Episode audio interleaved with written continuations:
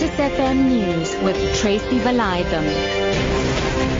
Two o'clock good afternoon. DA leader Mmusi Maimane says the ANC-led government has clearly forgotten communities that still lack proper housing and sanitation.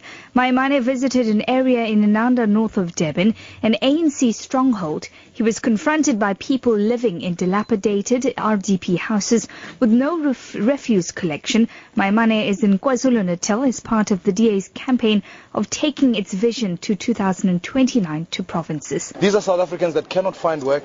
These are South Africans that live in houses that have been long forgotten. There's no infrastructure built here. The sanitation is about the worst that we've seen. And what is clearly the case here is that all of us as South Africans must take a stance and say that this cannot continue like such as this. And so the message of hope is that if we are going to see a South Africa that opens up opportunities to all, a freer South Africa, a fairer South Africa, we must ensure that South Africans who are here are served by public reps who are committed to them.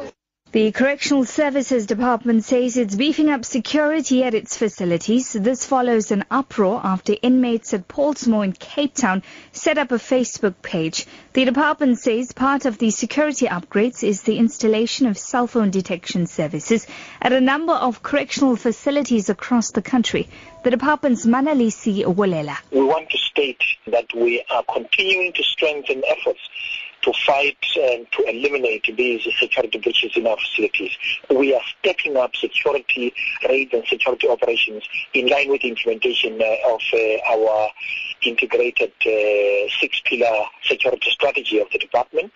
The Parliamentary Ad Hoc Committee investigating violence between foreign nationals and locals in April has slammed the media for labeling them as xenophobia. The committee is spending the day in Alexandra north of Johannesburg speaking to the police and community leaders. This is in an effort to determine the root problem of the violence and come up with permanent intervention. The SABC's Ditaba Sotsetsi reports.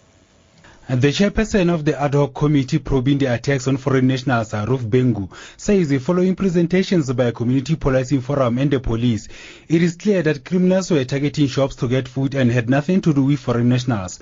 However, Bengu slammed the media for labeling the violence in Alexandra as xenophobic. She says it's very painful for a country to be labeled xenophobic.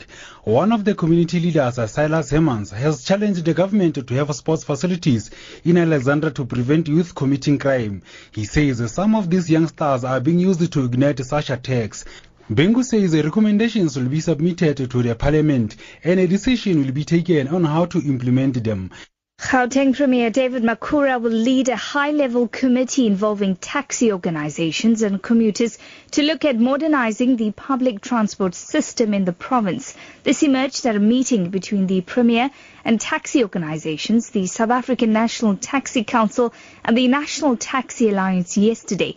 The committee will meet in two weeks' time to start its work. Tabile Mbele reports. The provincial leadership of the taxi associations raised concerns about the impounding of taxis under Operation Fiela. They said some of the taxis that have been impounded do meet all legal requirements to be on the road.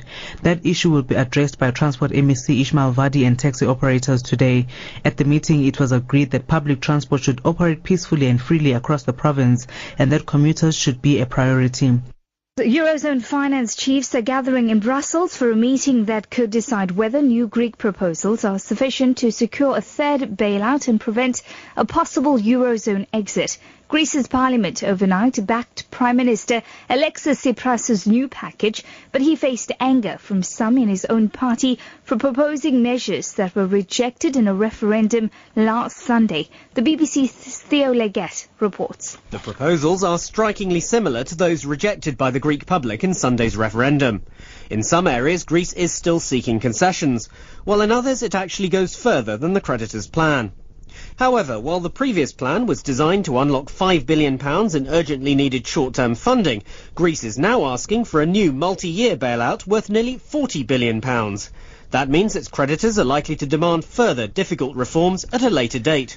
Your top story this hour, DA leader Mmusi Maimane says the ANC-led government has clearly forgotten communities that still lack proper housing and sanitation. For Lotus FM News, I'm Tracy Valaydham. I'll be back with more news at 3.